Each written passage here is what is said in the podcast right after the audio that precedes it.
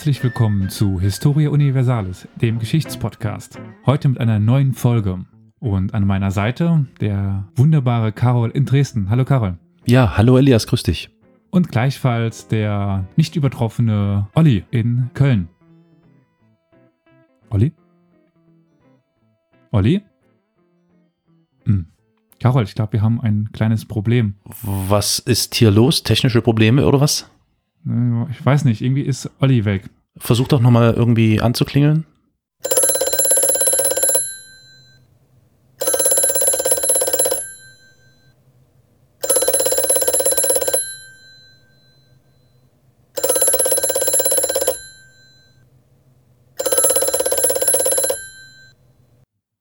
Hm, nee, aufs Klingeln reagiert er nicht. Ich habe da eine Idee. Lass mich da mal was machen.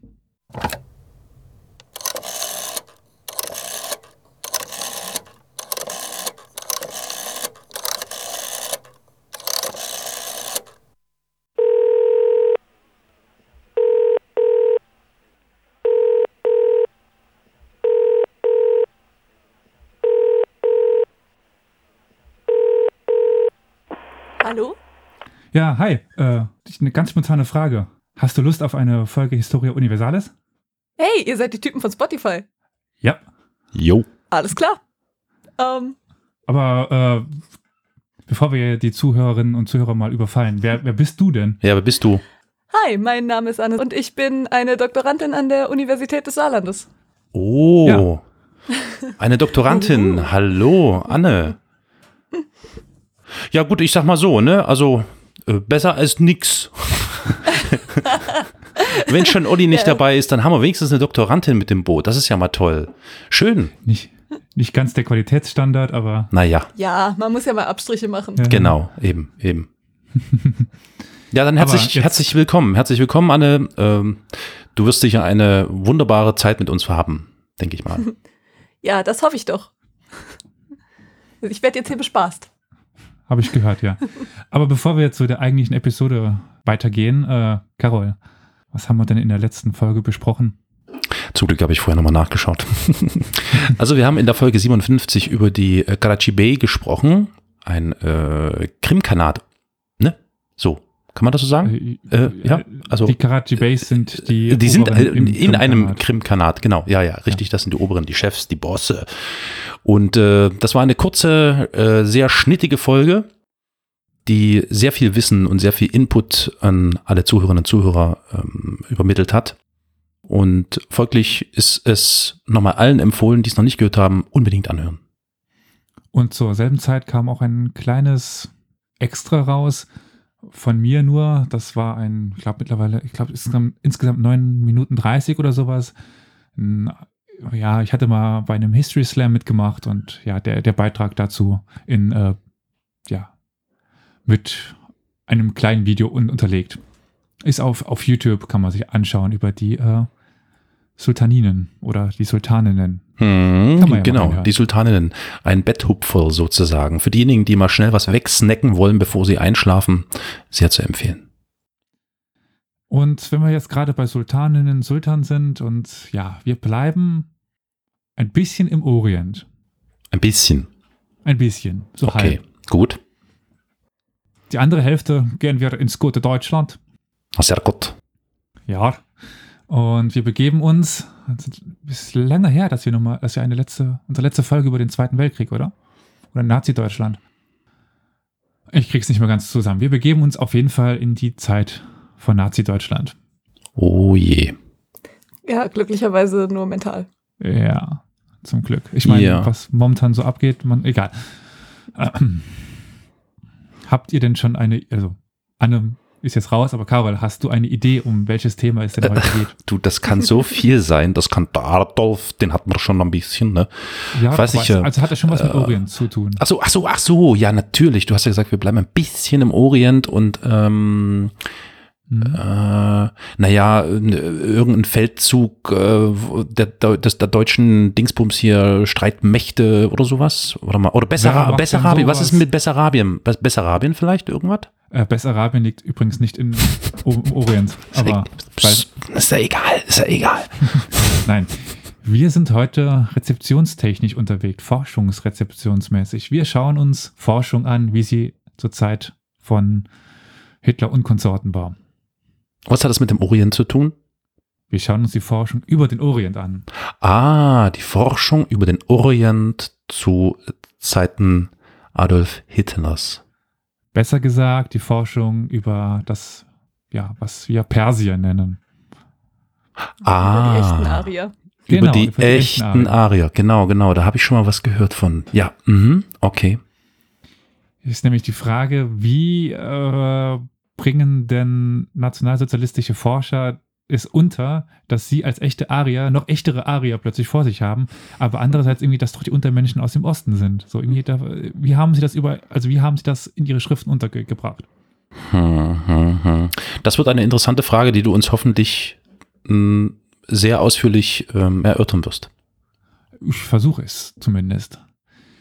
Beginnen möchte ich deswegen eigentlich mit den wichtigsten Forschern der damaligen Zeit, den wichtigsten Orient- und Persienforschern. Und da vor allen Dingen auf, naja, es gab damals noch nicht so viele, die sich auf das mittelalterliche oder moderne Persien äh, spezialisiert hatten. Es gab vor allen Dingen Altorientalisten oder Orientalisten in dem Sinne, die äh, halt das klassische Hochpersien machten, Xerxes und sowas. Wer den Film 300 Mal sich angeschaut hat, also dieses Persien. Da gab es einen Herrn namens Viktor Christian.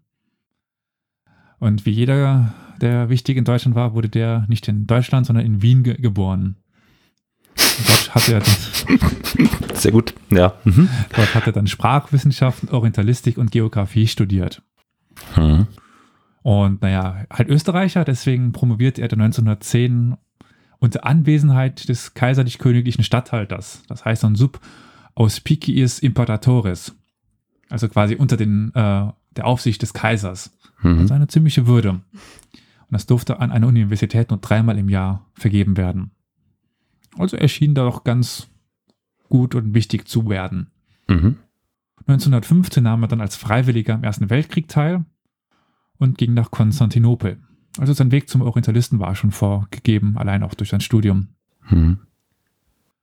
Am 1. April 1924 wurde er dann außerordentlicher Professor für altsemitische Philologie und orientalische Archäologie an der Universität Wien. Mhm. Gibt es das Fach noch? Welches Fach meinst du? Ähm, die Altoriental. Die orientalische Archäologie oder die altsemitische Philologie? Genau, letzteres. Die orientalische Archäologie. Hm, Gibt es das noch? Ich war in Wien mal, habe das aber nicht gesehen. Ich glaube, das ist mittlerweile nur noch Archäologie. Die unterscheiden das gar nicht mehr so. Naja. Als dieser, als, als Professor war er auch Mitglied der einflussreichen antisemitischen Professorengruppe mit dem Namen Bärenhöhle. Und diese Bärenhöhle versuchte die Habilitation jüdischer und linker Wissenschaftler zu verhindern. Mhm. Also schon stramm auf Kurs. Und wisst, wisst ihr noch, wann der Anschluss war? In welchem Jahr? Der äh, Anschluss Österreichs. Hm? Ja, ja, wann war denn das? Das war relativ früh, ne? Ähm, Hm? Ähm, 38? Nee, eher 36, 37? Keine Ahnung, nee, weiß ich nicht. Ja, natürlich. Hätte ja sein Nein, können, dass einer von uns 38, hier, du bist vollkommen richtig. Das ist jetzt wichtig, weil 1933 Christian schon in die NSDAP eintritt als Österreicher. 33. Diese wird dann 34 in Österreich verboten. Und er wird deswegen, weil er halt dort Mitglied ist, wird er vorübergehend in den Ruhestand versetzt. 36 wird er dann aber als Professor reaktiviert. weil, ja, auch in Österreich dann die, National, die nationalen Kräfte einen Aufschwung erhielten. Und nach dem Anschluss geht seine Karriere steil bergauf. 39 wird er Dekan der Philosophischen Fakultät und 43 Rektor der Universität. Als SS-Führer, er war nämlich Teil der SS, beteiligt er sich an der Forschungsgemeinde Deutsches Ahnenerbe. Was das Deutsche Ahnenerbe war, die Forschungsgemeinschaft, das ist sicherlich Inhalt einer eigenen äh, Folge wert. Und 45, also nach dem Krieg, wird er dann als ordentlicher Professor entlassen und er er klagt sich dann aber eine Versetzung in den Ruhestand. Also er war dann kein Prof also er war kein ordentlicher Professor mehr, aber er bekam das Ruhestandsgehalt eines Professors. Mhm. Oha. Und das war's. Das ist Äh, Wurde ihm vielleicht noch irgendwas vorgeworfen? Äh, was genau denen so anlastet, das komme ich dann danach, Okay, wenn ich okay, die einzelnen gut, okay. Ansichten Ich wollte dem natürlich Erstmal so ein bisschen den, Ja, mhm. die Biografien. klar, logisch, macht Sinn. Die nächste Person ist dann Han, äh, Hans-Heinrich Schäder. Der war Orientalist und auch Iranist, also wirklich der Iran, Persien und Religionshistoriker. Schäder war Sohn eines Professors für systematische Theologie und studierte Geschichte und alte Sprachen in Kiel. Am Ersten Weltkrieg nahm auch er teil, und zwar als Sanitäter.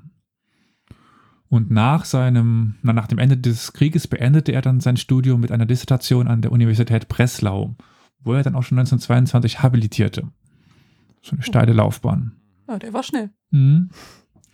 24, zwei Jahre später, wir sind neidisch, wurde er zum nicht planmäßigen außerordentlichen Professor für iranische Philologie an der Universität Breslau. Also, wenn man sich ein bisschen mit der Unilaufbahn beschäftigt, innerhalb von zwei Jahren zum Professor zu, zu werden, auch wenn es nicht planmäßig außerordentlich war. Aber das ist schon ziemlich schnell. 26 wechsel er, wechselte er dann auf den Lehrstuhl für semitische Philologie in Königsberg und 31 übernahm er dann den Lehrstuhl für semitische Philologie in Berlin. Also ist in der Hauptstadt angekommen. Und als Professor für semitische Philologie hat er sich dann für die Nazis mit Persern auseinandergesetzt. Ja, klar. Ha, okay, ja, es klingt ja jetzt erstmal mehr so pro-jüdisch. Naja, semitisch heißt einfach nur, dass es um die Sprachen geht. Also es ist ja Philologie, Sprachenkunde. Ja klar, aber warum beschäftigst du dich mit einem Thema, wenn du eigentlich die Kultur Ja, das Interessante ist ja noch, Thema kommt, nicht magst? nein, nein, nein, nein, nicht mögen ist es ja nicht. Sie finden es nur minderwertig. Ach so, Also, okay, warum die sind besser als das, aber wir beschäftigen, also beschäftigt sich auch mit dem, was schlechter ist. Oder was du als schlecht empfindest, um deine eigene Überlegenheit anzuzeigen. Mm, Da ist Hm. was dran, ja.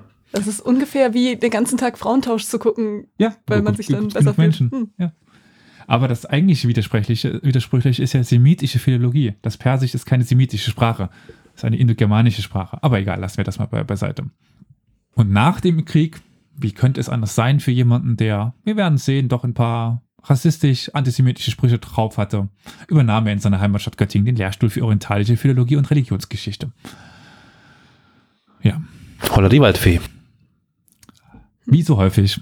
Das mit der Entnazifizierung hat nicht so ganz funktioniert, ha? Hm. Und es heißt dann immer, Shaders politische Interesse galt vor allem im Kampf gegen den Kommunismus. Das kenne ich irgendwoher. Wer sagt das gleich nochmal aktuell? Ach, egal. Hm. Der Antisemitismus war ihm aber nicht ganz fremd. Naja, also das ist die semitische Rassenabstammung und so weiter und um Juden, Juden und so weiter. Auf jeden Fall bescheinigte er dem Propheten Mohammed, dass er ein Antisemit gewesen sei. Das ja schon mal gut. Das ja, also für die ist das ja schon mal gut. Ja, weil dann waren sie keine Semiten mehr, die Mhm. Moslems, und dann konnte man Mhm. sie irgendwie in ihre Pläne mit aufnehmen. Genau. Weil man brauchte die Araber ja so ein bisschen im Kampf gegen die, die Briten. Ja, aber ist das, das klingt ja schon fast ein bisschen wie eine Verschwörungstheorie, ne? Wieso? Naja, haben die so komplex gedacht? Oder so um die Ecke Ja. gedacht? Ja, echt? Ja, ja. Boah, ist das Wir gruselig. gleich noch die Zitate hören. Entschuldigung. So, aber der nächste Kandidat ist, wie könnte es sein? Wieder ein Österreicher. Verdammt, die Fritz Österreicher. Schachermeier. Seines Zeichens Althistoriker. Er wurde im österreichischen Urfahr nahe Linz geboren. Ja, und schon während seiner Zeit in der Schule im Gymnasium in Linz beschäftigte er sich intensiv mit der griechischen Geschichte. Er begann dann nach seinem Abitur, nach seiner Matura 1914 mit dem Studium der alten Geschichte in Graz. Ein Jahr später wechselte er dann nach Berlin zu Eduard Meyer, um dann darauf wieder nach Wien zu, wechseln, um dann dort weiter zu, zu studieren. Auch er diente während des Ersten Weltkrieges, er aber in Mesopotamien, wodurch dann sein Interesse am Orient verstärkt wurde. Also die beiden anderen hatten schon vorher das Interesse am Orient. Fritz Schachermeier bekam es erst durch seinen Aufenthalt in Mesopotamien, im heutigen Irak. Mhm.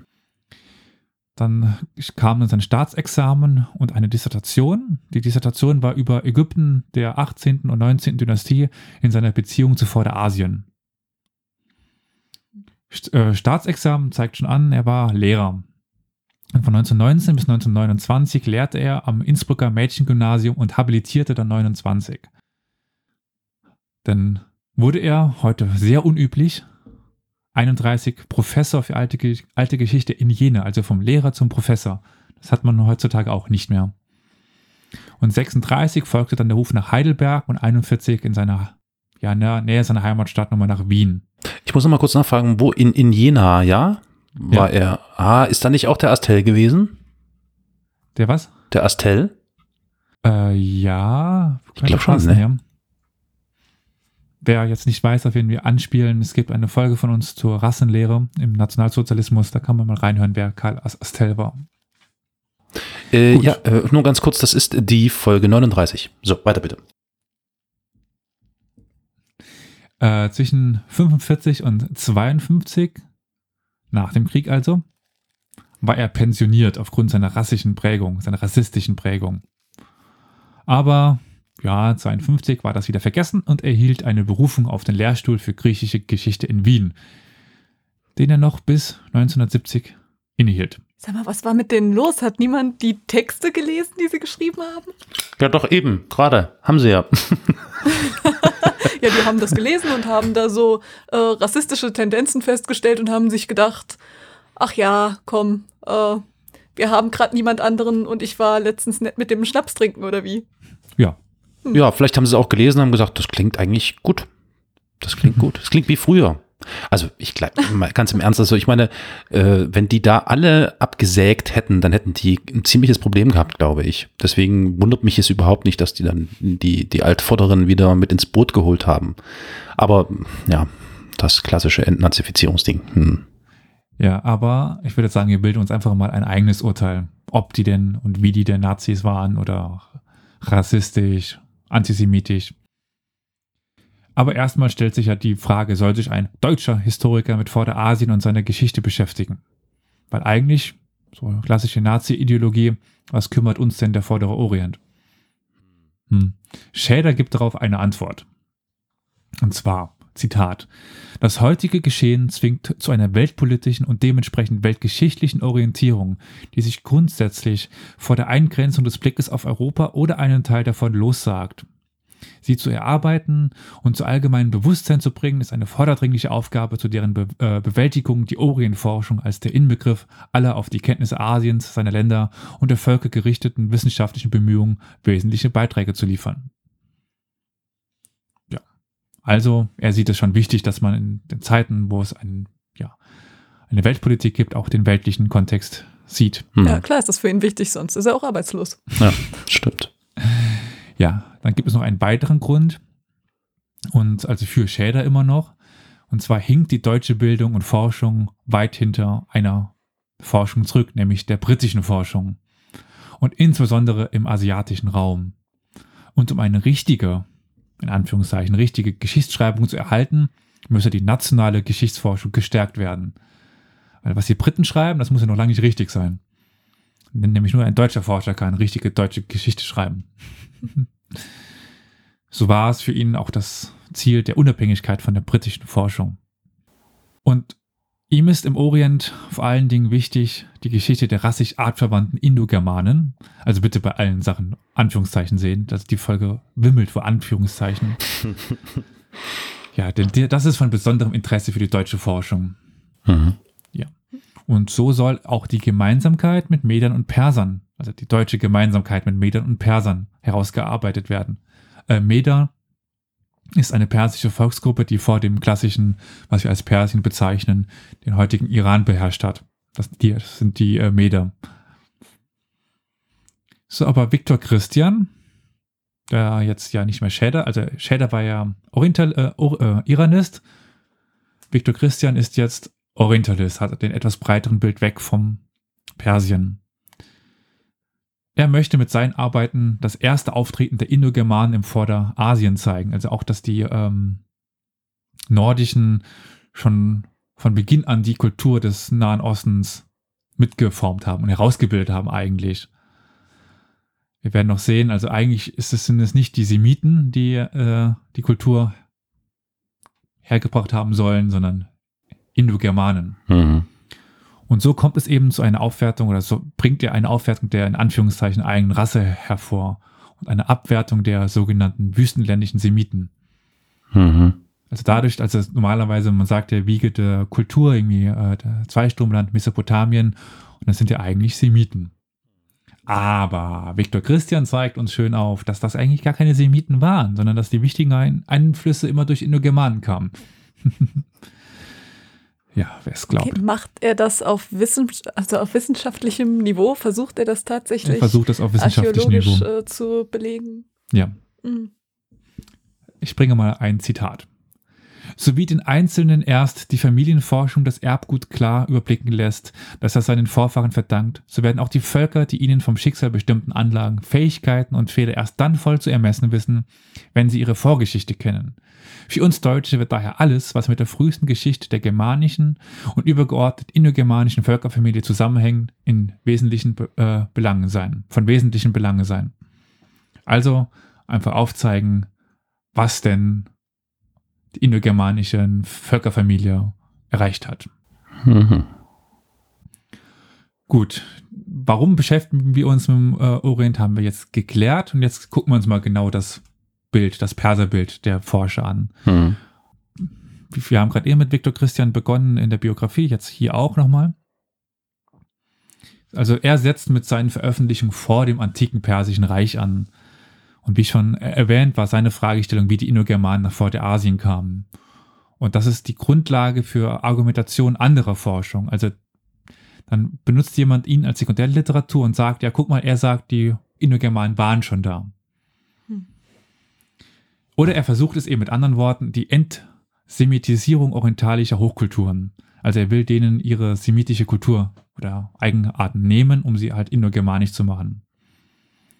Und so versucht er Hochkulturen wie zum Beispiel den Hethitern eine nordische Herkunft aufzuzeigen.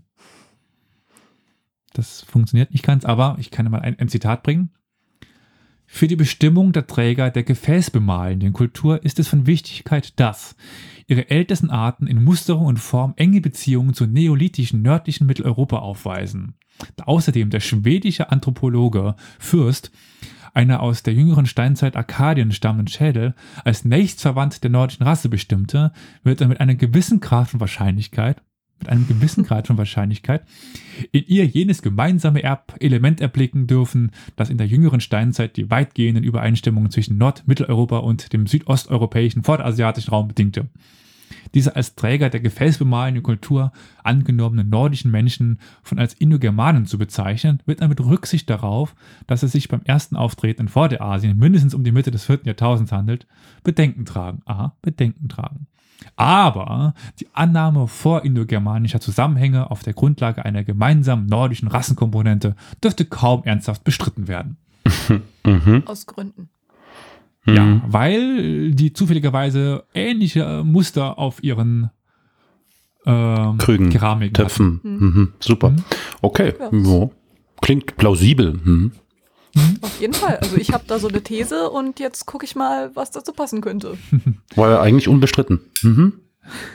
So unterscheidet eben Christian zwei Kulturen in Vorderasien, die sich eben nur an der Keramik unterscheiden lassen. Die eine war nordisch und die andere war wüstenländisch-semitisch. Okay. Das erkennt man an den Bildern. Mhm. Kleiner Tipp, tut man nicht. Also man erkennt es an den Bildern auf den Keramiken. Genau. Hast du, da, hast du da Beispiele? Hatte das irgendwie nochmal äh, an, anhand eines Exempels? Nein, leider nicht. Er hat nur davon Ach. erzählt, dass hm. äh, es unterschiedliche charakterliche Züge hätte. Die sehen komplett gleich aus. Also das ist irrelevant. Also okay. man sieht nichts. Okay, ja. Aber, aber er hat schon Unterschiede beschrieben. Ja, er hat es versucht. Es hat für okay. mich keinen Sinn ergeben, aber er hat es versucht. Ja, als, er sieht eben seit dem vierten Jahrtausend Indogermanen im Nahen und Mittleren Osten und spätestens mit dem Auftauchen der Hethiter und in Anführungszeichen anderer nordischer Völker wird das nordische Element auch greifbar. Weitere nordische Völker folgten dann und sollten kulturschaffend und zivilisatorisch auftreten. Die Hethiter sind übrigens ein ganz interessantes ganz interessanter äh, Fall, weil man tatsächlich äh, Sprachreste von ihnen hat, die indogermanisch sind. Aber das ist das wahrscheinlich sowas wie in Richtung für äh, eine, ähm, also wie die Perser auch. Wahrscheinlich kommen sie aus dem Raum wie die Perser auch und, ja. und Meder. Gut. Hans-Heinrich Schäder Als Iranist hatte er natürlich besonderes Interesse an Persien. Und ja, er versuchte eine, Zitat, Verwandtschaft der, Sch der Schicksale, Zitat Ende, zwischen Persien und Deutschland darzustellen. Das ist wieder ein, ein, ein Zitat, das wird es ein paar Mal heute geben. Iran ist für das westliche Asien, was Deutschland für das nördliche und mittlere Europa ist. Hier wie dort ist es wohl genügend, ist wohl genügend nationale Schwerkraft vorhanden, um in Ausnutzung der gegebenen Lebensräume ein nationales Dasein aufzubauen. Iran und Deutschland sind durch das Wirken von zwei nahe verwandten Völkern zur weltgeschichtlichen Größe geworden. ja, da hat jemand leicht großen Wahnsinn. Aber man merkt schon so Gleichsetzung und Verwandtschaft und ja.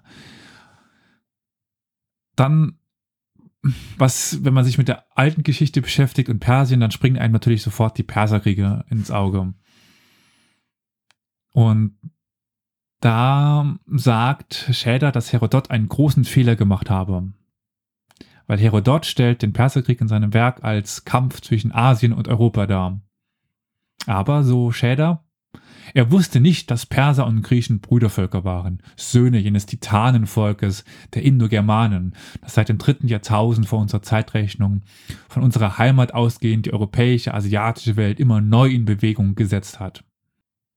Also, schön äh, Geschichtsverdrehung und so, aber egal. Dann interessierte Shatter insbesondere bei den antiken Persern die Weltreichsbestrebungen.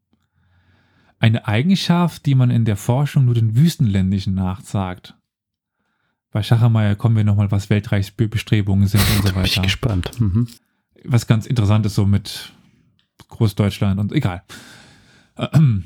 Auf jeden Fall Zitat. Die Bestimmung der Perser ist es gewesen, den Gedanken der großen, völkerumfassenden, friedensschaffenden Ordnung als erstes Volk indogermanischen Stammes in Geschichte zu verwandeln und damit ein Beispiel zu schaffen, dessen Wirkung bis in unsere Zeit reicht. Naja, ist das vielleicht ein Bezug auf NS-Deutschland jetzt? Ich weiß es nicht. Also da geht es dann nicht weiter als Bezug. Da könnte sein, dass er also mit unserer Zeit meint eben das Großdeutsche Reich. Das ist übrigens 42 rausgekommen, dieses Zitat. Also da war schon Weltkrieg.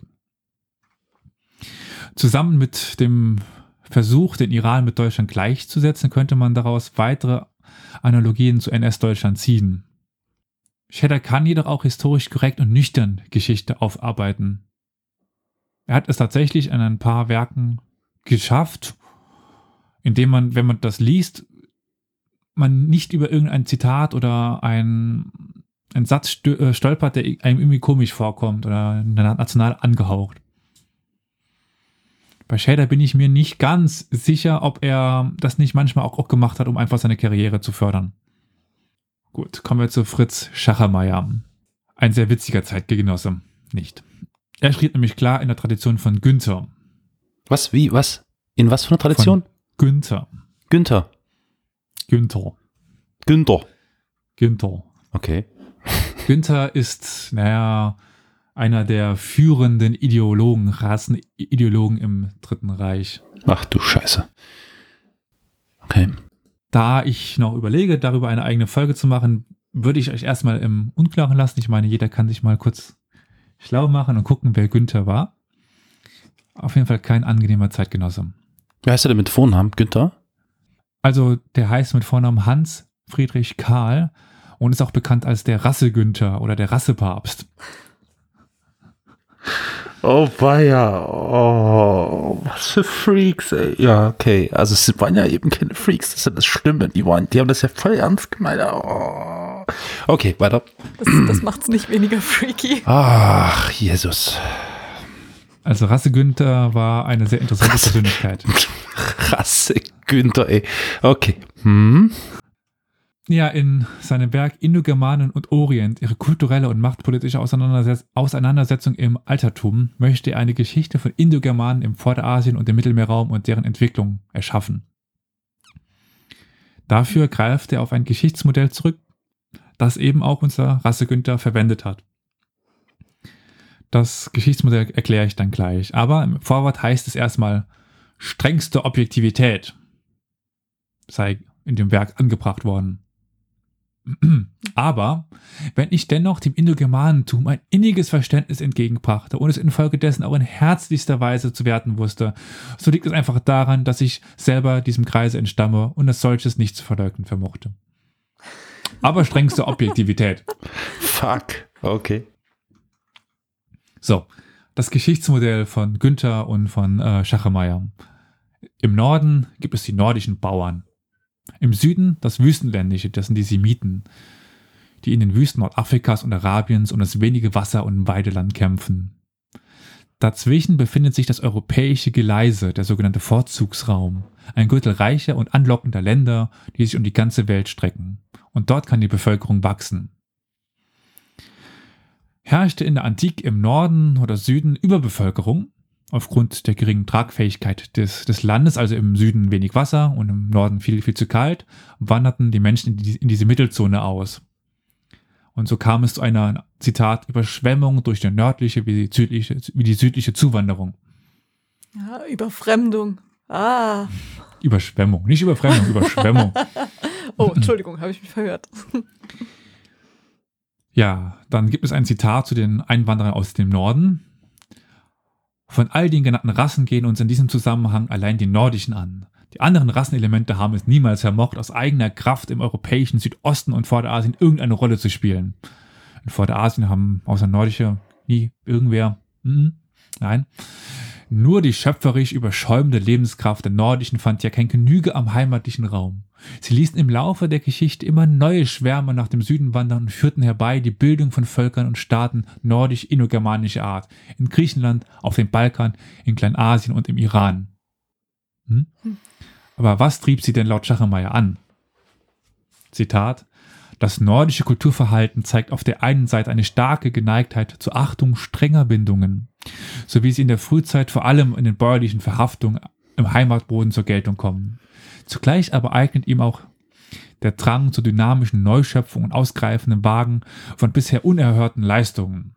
Die völlige Erweckung und Inanspruchnahme der dynamischen Veranlagung erfolgt aber erst im Kampf, Gefahr und in der Auseinandersetzung mit, mit sich entgegenstellenden Schwierigkeiten.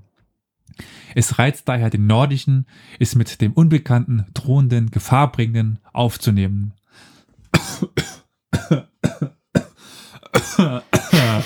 Nicht sterben, bitte. Das musst du aber drin lassen, nicht rausschneiden. Das so ging es bestimmt immer dem, wenn sie am Mikrofon standen. Und dann. Alter. Ja, dies sogar in der Fremde aufzusuchen. So ist es letzten Endes der instinktive Drang nach Aktivierung des angelegten Erbgutes, das bei dem Entschluss zur Wanderung eine höchst bedeutende Rolle spielt. Aha, also das ist so, wenn wir erwachsen werden, dann äh, wollen wir alle sorry, wenn wir erwachsen werden, wollen wir alle anfangen zu kämpfen, nachdem unser Erbgut erstmal aktiviert wurde. Also es ist nicht so, als hätten wir das Erbgut dann schon von Geburt an, sondern da muss erst. Mit Erwachsensein steht da nichts, würde ich jetzt mal so. Also einfach der Nordische hatte am Anfang, war er gemütlich und war an seine Heimaterde ge gebunden und irgendwann kam dann das Erbgut durch und er wollte halt äh, das Unbekannte, Drohende und Gefahrbringende besuchen. Ist doch ganz natürlich, ist doch ganz ah, natürlich. Okay. Ja. Ähm. Gut. In den ja, Vorzugsräumen gab es die Bewohner, die sogenannten Armenoiden, die als von, ja, die so von großer Intelligenz gewesen sein sollen und erstaunliche Lebensfähigkeit, mit einem stark betonten Besitzverlangen und einer äh, Befähigung zu Handelsgeschäften. Sie sind, so Schachermeier, der geborene Parasit. Ja, jedoch deaktiviert zum Beispiel die Hitze bei den Nordischen die besten Erbgüter, wodurch eine biologische Grenze zur ja, Hitze einfach und angepassten Wüstenländer entstanden ist. Also nordische Siedeln im Donaubereich, dem Balkan, der Porebene, Kleinasien und Armenien, Iran. Aber nicht weiter, weil dann wird ihr Erbgut ja deaktiviert. Mm, mm, mm, klar. Aha, also das heißt, sie sterben oder? Äh nee, sie werden, sie werden langsamer und, und gemütlich. Aha, okay. Sie werden gemütlicher. Mhm. Und das war auch das Problem der Hethiter, Phrygier, Meder und Perser, die ja eigentlich Indogermanen waren, aber in die zu warmen Vorteilsräume gingen. Du, das ist jetzt aber wirklich kein Witz, ne? Also das hat er wirklich ernsthaft als, also das ist seine wissenschaftliche Sichtweise, ja. ja? Also, also solange sie in der nicht zu warmen waren, war alles gut. Aber die Perser expandieren dann ja irgendwann über das, also über das persische Hochland und dann äh, gehen sie un unter, weil sie halt das zu warme expandieren. Die Hethiter ge- genauso, Meder genauso. Immer wenn sie in das zu warme gehen, dann gehen sie unter. Hm, hm, hm. Okay. Aber wie, wie hat er sich das vorgestellt? Also ändert sich dann einfach die komplette Genstruktur der Menschen, wenn sie Das- mal Urlaub machen? So, Ja, so ungefähr keine wahrscheinlich. Ahnung, ich weiß es, es gibt nicht. einen heißen Sommer und plötzlich. Ja, beobachte Sind dich doch mal im anders. Sommer. Anne, beobachte dich doch mal im Sommer. Was passiert, wenn es extrem heiß ist? Was passiert Ja, um mit dir? ehrlich zu sein, ich werde dann aktiv. Ich bin ein Sommerkind. Aber ich glaube, ich verstehe, worauf du hinaus willst. Ich bin halt keine äh, Du bist, äh, du bist, Indogermanin. du bist keine Indogermanin. nee. Also Okay. er schreibt dann auch nicht in den Büchern, wieso das so ist, aber er sagt einfach, das ist so. Punkt. Er ah, ah, führt da keine weiteren Ausführungen zu. Okay. Ja, weil das ja auch äh, echt ganz klar ist, oder? Ich meine, Ja, ich darüber glaub muss man schon. doch jetzt nicht mehr diskutieren. ja. So, also die Meder, Perser, Phrygier, äh, Hethiter schafften es ja erstmal, sich zu, sich zu etablieren, weil sie eben zuerst in den Vor Vorteilsräumen blieben, die nicht zu warm war. Aber was passiert, wenn man dann wie die Kreuzfahrer, die Vandalen oder die Philister einfach direkt in die zu warmen Ge- Gebiete geht? So, Sie gehen direkt daran unter. na klar. Die Kreuzfahrer hätten niemals überleben können, weil es war zu warm. Hätte sich das Erbgut auch wieder zurückverwandeln können, wenn sie zurückgekommen wären? Das schreibt er nicht. Der ist auch kein, kein Biologe. Das ist das. Problem. Gut, Arier haben wir ja schon ein paar Mal angesprochen. Im dritten Jahrhundert lösten sich nämlich die nordischen Arier von den restlichen Indogermanen und zogen über das Schwarze Meer zum Kaspischen Meer. Während dieses Zuges lernten sie mit den Pferden umzugehen und erfanden den zweirädrigen leichten Rennwagen. Und so erfanden die Arier gleichzeitig mal den Schnelligkeitssport. Das ist Also- quasi der Vorgänger des Volkswagens. Ja, Ich glaube, das ist Motorsport ist, Ja. Ariersport. Aria-Sport, ja. Ja, äh, Streitwagenkampf, Rennsport und Rosseszucht leiteten dann noch weiteres bei den Ariern ein. Die, Über die Überführung ihrer bereits von der Natur aus adligen Eigenart in eine mehr ritterliche Lebensform und Gesinnungswesen. Also auch das Rittertum und das adlige Leben ist dem Arier in die Wiege ge gelegt worden. mhm. Gut, diese arischen Stämme gründeten nun das Meda bzw. später das Perserreich. Und das einzige Ziel der Perser, also Meder und Perser war es, so, so Schachameier gewesen, das semitisch-wüstenländisch Assyrien zu vernichten. Also vernichten sage ich jetzt absichtlich, weil äh, das, ver das verwendet er jetzt auch, das Wort. Ähm, Aber dann wurde es zu warm und sie haben sich halt lieber hingelegt. ja, aber weil sie ja typisch nordisch sind und die treten wohlwollend auf, sie vernichten die, die Assyrer, aber dann sind sie ja genügsam und verzichten auf große Gebietsgewinne. Ha. Tun sie nicht wirklich, weil sie sich dann weiter ausbreiten, aber egal. Gut, die Perser wandern dann 640 vor Christus ein und ja, in ihre Stammlandschaft, die heutige Persis, also Fars.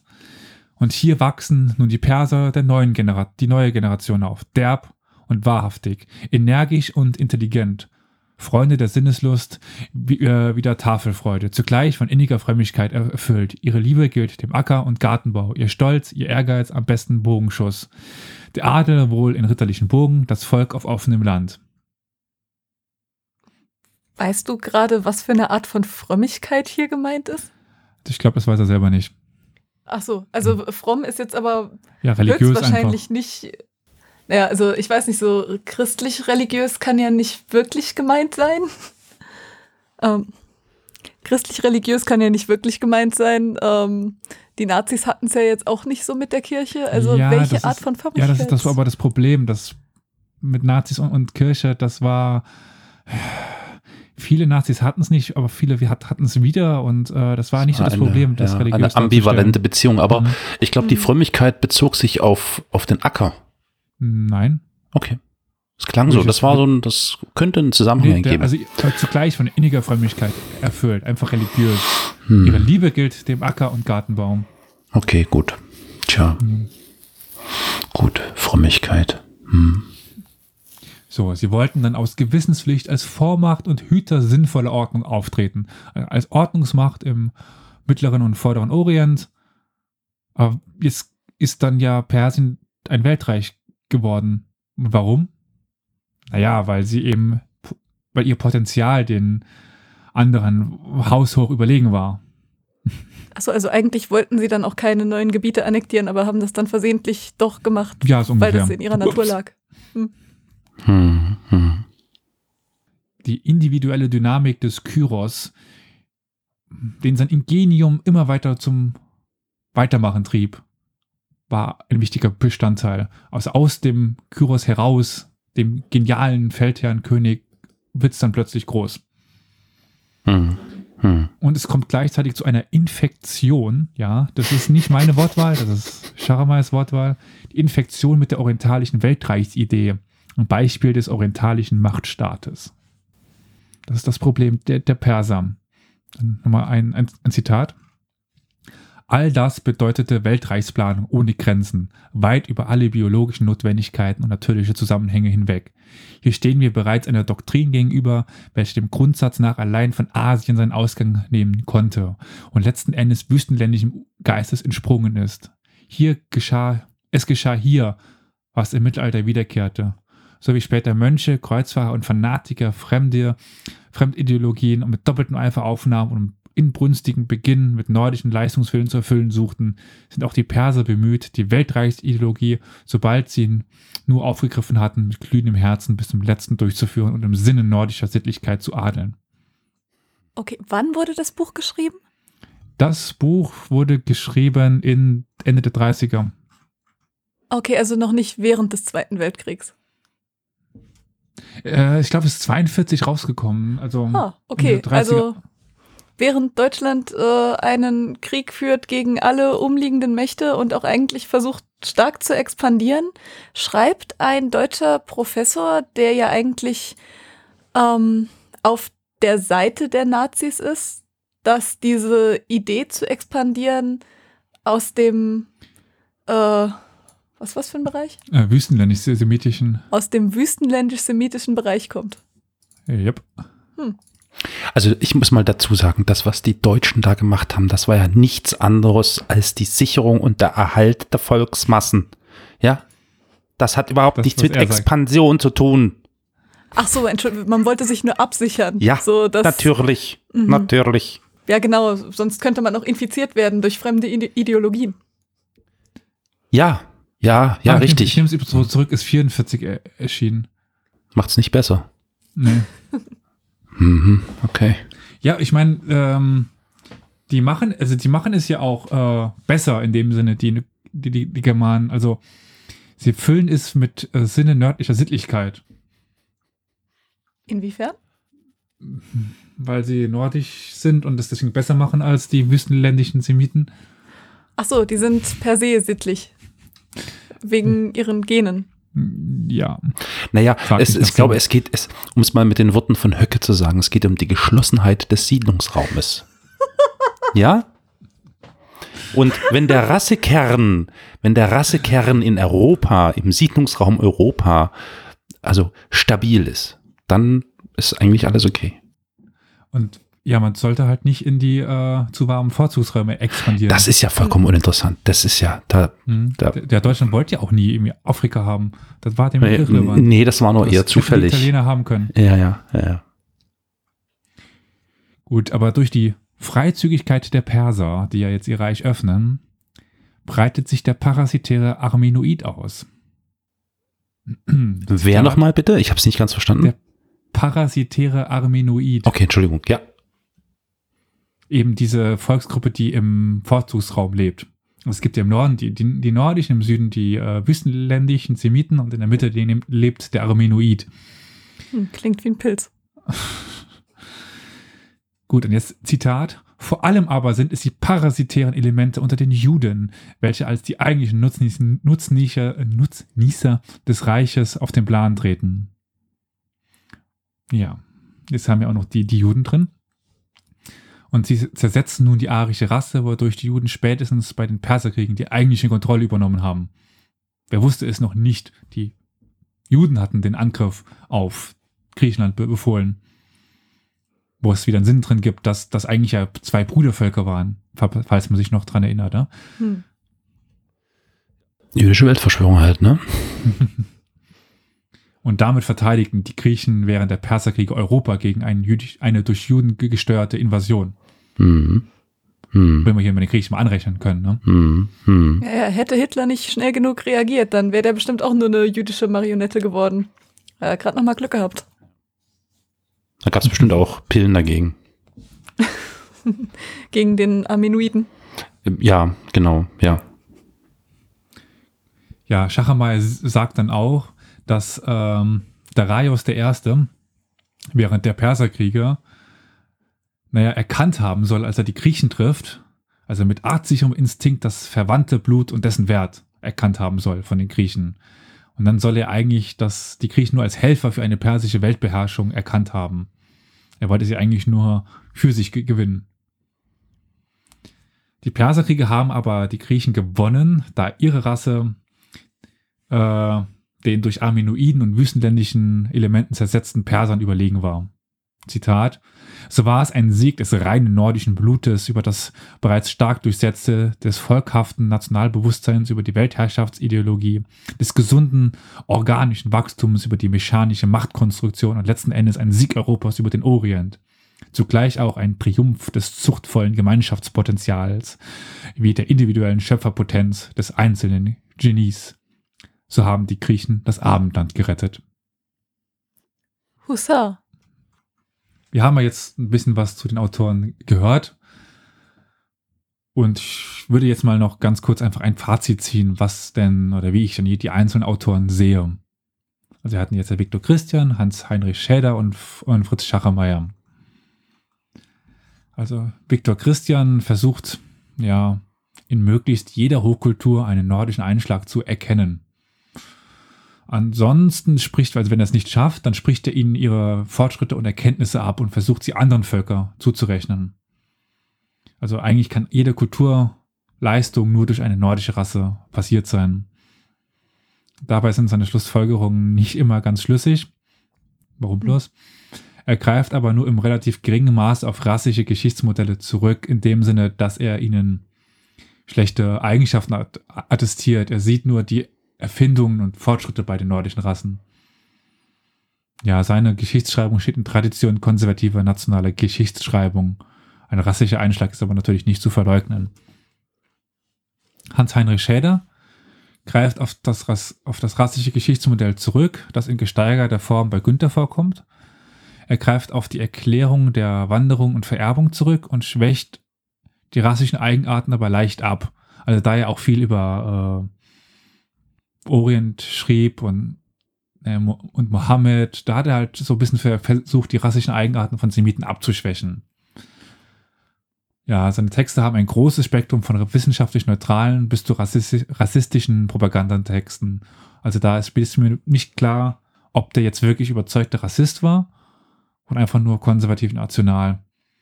Das lässt sich schwer rauslesen. Hm. Er war auf jeden Fall ein Opportunist.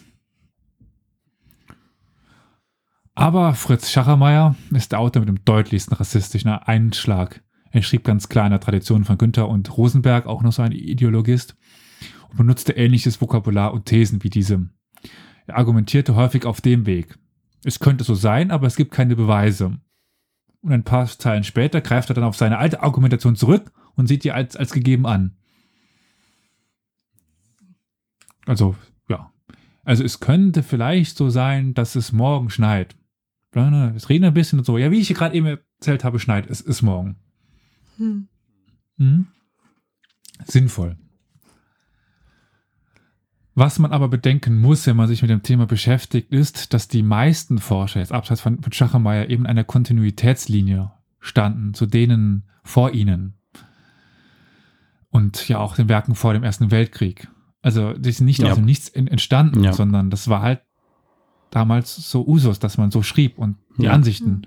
Ja. Äh, Schachermeier jetzt mal rausgelassen. Ähm, es gibt ein breites Spektrum in der Forschung. Ich habe natürlich jetzt drei rausgegriffen, die irgendwie da hervorstechen oder wichtig waren. Aber es gibt zum Beispiel auch einen Forscher namens Veit Valentin, der ist emigriert. Und da steht dann zum Beispiel von einem Werk von 39, nicht Rasse macht Geschichte, sondern Geschichte variiert Rasse. Ja. Dann gibt es noch einen Max Semper, der spricht sich, obwohl er in Deutschland blieb, der ist nicht emigriert, der hat weiter in Deutschland geforscht. Er spricht sich gegen eine durch rassische Charaktereigenschaften getriebene Geschichte aus. Ja, aber das hat ihn nicht daran gehindert, um kurze Zeit später in einem Sammelband mit Günther und äh, Kon Konsorten rassische Geschichte über den Nahen Osten zu, zu schreiben. Hm. Also das Buch ist wirklich äh, von, von Max Semper, das eine ist erschienen, ich kann mal gerade, ne. Also ich glaube, das eine ist 39, das andere ist 40 oder, oder so, also wirklich sehr ähnlich aneinander. Hm. Hm. Ja. Also es scheint eigentlich eine leichte Aufgabe gewesen zu sein, rassische Geschichtsansichten auf die Perser anzuwenden. Man braucht ja nur den Arya-Mythos dafür zu betonen und dann von einem gemeinsamen Ursprung von Persern und Deutschen auszugehen. Hm. Ja, und dann sagt man vorher noch, dass Forschung, die aus anderen Ländern kommt, eh nicht so gut ist und dass die niemand lesen muss, sodass es dann auch keine Gegentheorien gibt. Mhm. Mhm. Ja. Mhm. Ja, dann der Krieg von Persern gegen andere Staaten wird dann zum Krieg von Rassen umgedeutet, mhm. Mhm. die die mhm. Perser gewinnen, weil sie eben überlegen sind. Ja, und das Interesse an der Geschichte der, der Perser war eigentlich das Interesse an der Geschichte der Arier, mit dem man beweisen wollte, dass das Ariertum bzw. die nordische Rasse die gestaltende, kulturelle und sowie geschichtlich relevante Rasse ist. Hm. Die nicht nur das Persisch oder Deutsche, sondern auch eine universelle Geschichte gestaltet hat. Hm. Problematisch wird es dann natürlich, wenn sie auf die Griechen treffen, weil dann treten plötzlich zwei Arier gegeneinander an und dann muss man erklären, wieso Griechenland gewinnt. Ja, weil sie die rein rassigeren Arier waren. Hm. So viel erstmal in aller Kürze zum Perserbild im Nationalsozialismus. Wie hat denn der Durchschnittsforscher in der nationalsozialistischen Zeit äh, die Perser gesehen? Ja gut, ähm, im Großen und Ganzen, im, also äh, ja, eigentlich nicht überraschend, ja, was, was da alles, ja. äh, was du da zutage geführt hast. Ähm, aber trotzdem äh, überkommt mich da immer wieder ein, ein kalter Schauer, wenn ich, wenn ich diese äh, kruden, äh, in Anführungszeichen wissenschaftlichen Theorien höre. Und es ist halt immer wieder deutlich, es wird also immer wieder deutlich, dass es äh, die genetische Disposition ist hier Punkt Nummer eins. Es geht hier um nichts anderes als den Unterschied zwischen den Menschen und das ist nicht, äh, was weiß ich, äh, deren Werte oder irgendwas, sondern es geht hier um Haut und Haarfarbe und ähm, möglichst, das ist natürlich der Sinn und Zweck der Sache, äh, ja, der Schutz der, der eigenen Volksgruppe, also möglichst ein, ein, ein, ein Paarungsverhalten, was dieses erhalten soll. Und das ist so, es ist so krude, es ist so verrückt, dass das ja nicht nur, also da hat es natürlich die Spitze gehabt, nicht nur im äh, äh, zu Zeiten der Nationalsozialisten. Usus war, beziehungsweise äh, quasi die Doktrin Nummer eins, sondern dass der Ursprung, wie du schon sagtest, viel weiter äh, vorne liegt oder viel älter ist und sich dann so langsam aber sicher immer mehr auf wie so ein, wie so ein wie so ein Teig immer mehr aufgegangen ist und ach, das ist einfach krass. Also wirklich äh, abgefahren die Vorstellung. Erfreulich, dass man das im Laufe der letzten Jahrzehnte in gewisser Weise wieder ein bisschen abschütteln konnte. Naja, aber eben doch wieder sehr beängstigend zu sehen, dass gerade dieser eklige fette Teigklops wieder äh, zu gären scheint und aufzugehen scheint. Ja, ja, gut, also ich meine, wenn man bedenkt, dass ähm, rassentheoretische Bücher ja auch noch im 21. Jahrhundert großen Erfolg haben können, wie wir vor fünf Jahren gesehen haben. Ach, da um, reicht es, reicht es in dieses Jahr zu schauen und sich von Bernd Töcke das Buch anzugucken. Da Das habe ich tatsächlich noch gar nicht gelesen. Ist nicht glaub, notwendig. Das bringe ich momentan nicht fertig. Nee, das ist nicht notwendig. Es ist genau dieser ähnliche Kauderwelsch, dieses Zeug, was da, also es ist wirklich ganz mhm. genau so. Mhm. Aber ich bin ehrlich gesagt schon immer wieder erstaunt, wenn man so Bücher aus der Zeit zwischen Ja. 33 und 45 auskramt aus Deutschland. Ich meine, ähm, die, der Anspruch, dass die Geschichtswissenschaft objektiv sein soll und nach objektiven Maßstäben forschen, den gab es ja schon im 19. Jahrhundert. Und man hat ja schon in der Göttinger Schule festgelegt, dass man quellenkritisch an alles rangehen muss und dass es für den Historiker wichtig ist, ähm, die Wahrheit ans Licht zu bringen. Ja, schreibt doch Scharmeier in seiner Einleitung. Höchste Objektivität. Natürlich, aber also er hält sich halt überhaupt nicht dran. Und als gebildeter, in gewissem Maße perfide intelligenter Mensch muss er ja schon gemerkt haben, dass er versucht, eine vorher bestehende Theorie Hm. zu rechtfertigen und nicht, dass er ähm, eine Theorie aufstellen will. Hm. Das bedeutet also, die Geschichtswissenschaft in dieser Zeit war ja wirklich nicht dafür da, irgendwas ans Licht zu bringen oder wirklich die, äh, die Ursprünge unserer Kultur zu erforschen, sondern es ging ja wirklich nur darum, ein System zu stützen. hm. Und da ist man halt schon immer wieder erstaunt, ähm, ja, dass es Menschen gab, die vorher schon in diesen Positionen waren. Die waren vorher schon Professoren und ernst genommene, Wi- ernst genommene Wissenschaftler und bringen dann einfach sowas hervor. Aber das tut ein, eine interessante Frage auf, ob die Wissenschaften, Schrägstrich in diesem Fall jetzt zum Beispiel die Geschichtswissenschaften an sich, nicht grundsätzlich dem Risiko ausgesetzt sind, wenn sie sich in einem autoritären Umfeld befinden, äh, dass sie dann eben genau äh, ja, diesen autoritären Vorgaben gewissermaßen mm, automatisch folgen. Es, beide Richtungen. Hm. Ich meine, immer der Weg des leichteren Widerstands, des geringeren. Und, Und- auch der, also der, also der, ja, das Opportunismus, ne, klar. Ja. Und natürlich auch, äh, am Ende denkst du natürlich auch daran, dass du möglichst heil bleiben möchtest, ne? Äh, das heißt, entweder du forschst entsprechend den, den äh, gewissermaßen autoritären Vorgaben oder du tust das Gegenteil und, und äh, versuchst tatsächlich ähm, ordentliche Forschung zu betreiben, riskierst aber dann äh, unerwünscht zu sein und musst vielleicht auch weggehen. Ne? Also das ist schon interessant, das ist sehr interessant. Ja, Also oder du suchst dir einfach Themen aus, die nicht so heiß Ja, sind. oder das, und genau, Dann kannst ja. du immer. Das Problem war halt dann Karriere zu machen. Du bist halt nur Mhm. aufgefallen mit sowas. Hm. Aber der Mann, also wo wir wieder bei, bei Schachermeier sind, der ja doch am deutlichsten rassistisch äh, von allen Ja. dreien. Äh, 49, Alexander der Große, Ingenium und Macht. Äh, was haben wir hier noch? Griechische Geschichte mit besonderer Berücksichtigung, bla bla bla. 1960. Perikles, 1969. Geistesgeschichte der Perikleit, äh, perikleitischen äh, Zeit, 71. Hm, hm, Dann hm. nochmal Alexander der, der Große, das, Pro das Problem seiner Persönlichkeit und seines Wirkens. 73. Äh, Die Tragik der Vollendung stirbt und Wende in der Vergangenheit. Europa im Würgegriff der Gegenwart. 81. Hm, hm. Griechische, Früh griechische Frühgeschichte. 84. Äh, dann Leben zwischen Wissenschaft und Kunst. Äh, das ist jetzt von seiner Frau. Yep. So, ich glaube, dann habe ich den neuesten. Wann ist der denn verstorben? Der ist verstorben fünf, äh, 87. Okay. Meine Also ich Fresse. muss sagen, ich habe noch nichts von Schachermeier gelesen, aber ich nehme mal an, dass die Bücher, die er in den 80er Jahren rausgebracht hat, doch bestimmt nicht mehr die gleiche ideologische Prägung aufgewiesen haben wie die aus den 40er Jahren. Natürlich, das kann er nicht bringen. Hm. Aber teilweise wurden die Bücher nochmal später neu verlegt. Also die, also ich weiß, also nicht von, von Scharmeier das, aber ähm, äh, Shader zum, zum Beispiel. Shader wurde danach weiter ver verlegt und ohne Änderung. Ja, nun könnte Oh. man natürlich anfangen, wie es, wie es jetzt äh, zuletzt bei Handke passiert ist. Man könnte jetzt versuchen, Werk und Autor zu trennen, nicht wahr?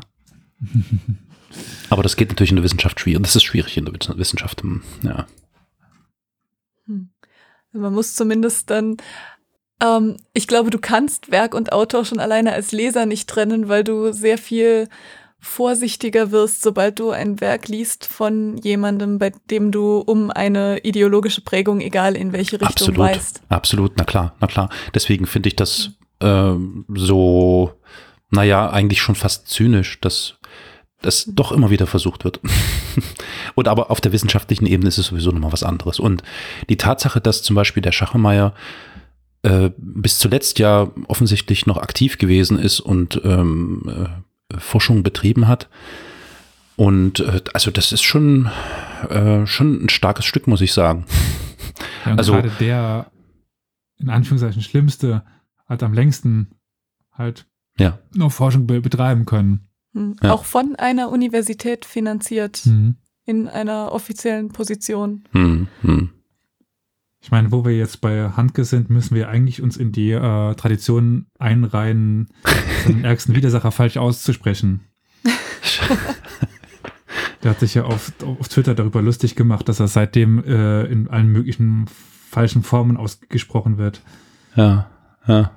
Wie heißt er nochmal? Stanicic? Stanicic? Äh, Stacicinic heißt der. Stacicinic. So, haben wir unser äh, Bildungsauftrag genug getan, falsch ausgesprochen. Check. Ja. Okay, also auf jeden Fall sehr interessant, äh, in gewisser Weise irgendwie beunruhigend, wie immer, wenn du irgendeine Episode beiträgst. Aber das soll ja auch so sein. Das soll ja unsere Zuhörerinnen und Zuhörer äh, dazu bringen, äh, darüber nachzudenken, was sie da hören. Und ähm, das ist ja Sinn und Zweck A, so eines Podcasts und B, natürlich auch der Geschichtswissenschaften äh, im Regelfall. Also äh, wenn sie, wenn sie denn äh, weitestgehend neutral agiert. Und ich muss sagen, den zweiten Sinn eines Podcasts habt ihr auch äh, abgehakt. Ihr habt mich sehr amüsiert mit diesem Thema. Ich weiß, das ist eigentlich kein amüsantes Thema per se, aber diese Aussagen zu hören aus dem heutigen Kontext und sich einfach ja. mal wie bei Frauentausch zu denken, haha, sind diese Menschen doof, ähm, kann ja auch mal Spaß machen. Aber da habe ich auch ein bisschen ein schlechtes Gewissen, ne? weil es ist ja eigentlich total unwissenschaftlich, sich darüber lustig zu machen. Ne? Man muss das ja eigentlich total ernst behandeln. Ah, aber es geht aber eigentlich nicht, das ist schwer. Ja. Äh, es ist zu abstrus, glaube ich. Es ist einfach zu abstrus. Mhm. Das ist wie, wie, wenn Forscher kommen und sagen, der Klimawandel hat was mit dem Frosch XY zu tun oder so. Also, wo du ganz klar weißt, das ist vollkommen vollkommener Nonsens und äh, das kann man irgendwie auch nicht ernst nehmen. Ja, wenn du es auch zu ernst nimmst, dann nimmst du dem, gibst du dem Ganzen ein bisschen zu viel Wichtigkeit. Ja, stimmt. Also, ja, stimmt, mhm. stimmt. Außerdem darf man sich ja auch einfach mal so ein bisschen amüsieren über äh, das, was uns die Geschichte gebracht hat. Denn ganz ehrlich, Geschichte kann auch einfach Spaß machen und sie kann ja. lustig sein. Manchmal passieren Sketches, die du dir so überhaupt nicht ausdenken kannst. Und dann darf man das auch mal äh, auf eine bestimmte Art genießen. Ja, absolut. Da gebe ich dir vollkommen recht. Das stimmt. Ja, ähm, also vielen Dank, Elias, für diese sehr interessante Folge, für diese amüsante Gerne. Folge. Wir, ja, danke auch von mir. Ich auch übrigens auch dir danke Anne für deine interessanten Beiträge dazu. Das war sehr interessant, sehr aufhellend. Ja, danke fürs Anrufen. Ab jetzt offizieller Freund des, des Podcasters. Yippie. Okay, kommen wir zum Feedback, oder? Jawohl. Ah, apropos Feedback. Ich muss mal kurz was aufrufen. In der Zwischenzeit, Carol, wie kann man uns denn auf Twitter ja. erreichen? Ihr könnt uns auf Twitter gerne folgen, uns antweeten oder uns auch Nachrichten schreiben, und zwar unter dem Handle Geschichtspot. Gleiches gilt auch für Facebook. Wenn ihr auf Facebook unterwegs seid, dann könnt ihr gern ähm, bei Facebook suchen nach Historia Universalis, den Geschichtspodcast oder einfach nur Geschichtspodcast. Und dann kommt ihr zu der Facebook-Seite unseres äh, Podcasts und könnt dann liken und äh, gefällt mir, gibt es da, glaube ich, gefällt mir drücken oder sowas. Ja. ja, kann man. Ja, dann haben wir noch eine Mailadresse, falls ihr uns Anregungen schreiben wollt oder irgendwie denkt, die müssen sich mal über irgendein Thema unterhalten. Das ist podcast at historia-universalis.fm. Ihr könnt uns aber auch anrufen. Wir haben einen Anrufbeantworter 24-7. Die Nummer ist die 0351 8416 8620. Richtig. Und zu guter Letzt natürlich dürfen wir nicht vergessen, gibt es auch einen YouTube-Channel, ne? Genau. Historia Universalis, der Geschichtspodcast. Und da möchten wir bei unserem größten Fan danken, scheinbar, Daniel Kraus. Zumindest heißt der Kanal so. Ah. Ähm, Gab es einen Kommentar von Daniel Kraus? Hm? Gab es denn einen Kommentar? Einen. Viele. Oh, das ist aber erfreulich. Vielen Dank dafür. Ich, er sorgt jedes Mal dafür, dass wir uns sehr amüsieren. Äh, wobei ich jetzt auch gespannt bin, wie er denn redet. Naja, schaut mal dafür vorbei. Vielleicht wisst ihr dann auch, auf was wir anspielen. Hm. Caro kriegt auf, auf jeden Fall sein äh, Fett weg dort. Tja, so ist es. Ja, ansonsten, wenn ihr nicht schon nachgeschaut habt, es gibt natürlich auch noch eine Internetseite, wo ihr die Möglichkeit habt, unter der jeweiligen Folge Kommentare zu hinterlassen. Das ist die äh, Internetseite historia-universalis.fm und dort äh, ja, ist dann alles selbsterklärend. Genau. Dann äh, vielen Dank, Carol, und sehr, sehr, sehr vielen Dank, Anne. Ja, danke, Anne. Und danke, Elias. Bitteschön. Bitteschön. Auf ein, ein Wiederhören. Bye, bye. Tschüss.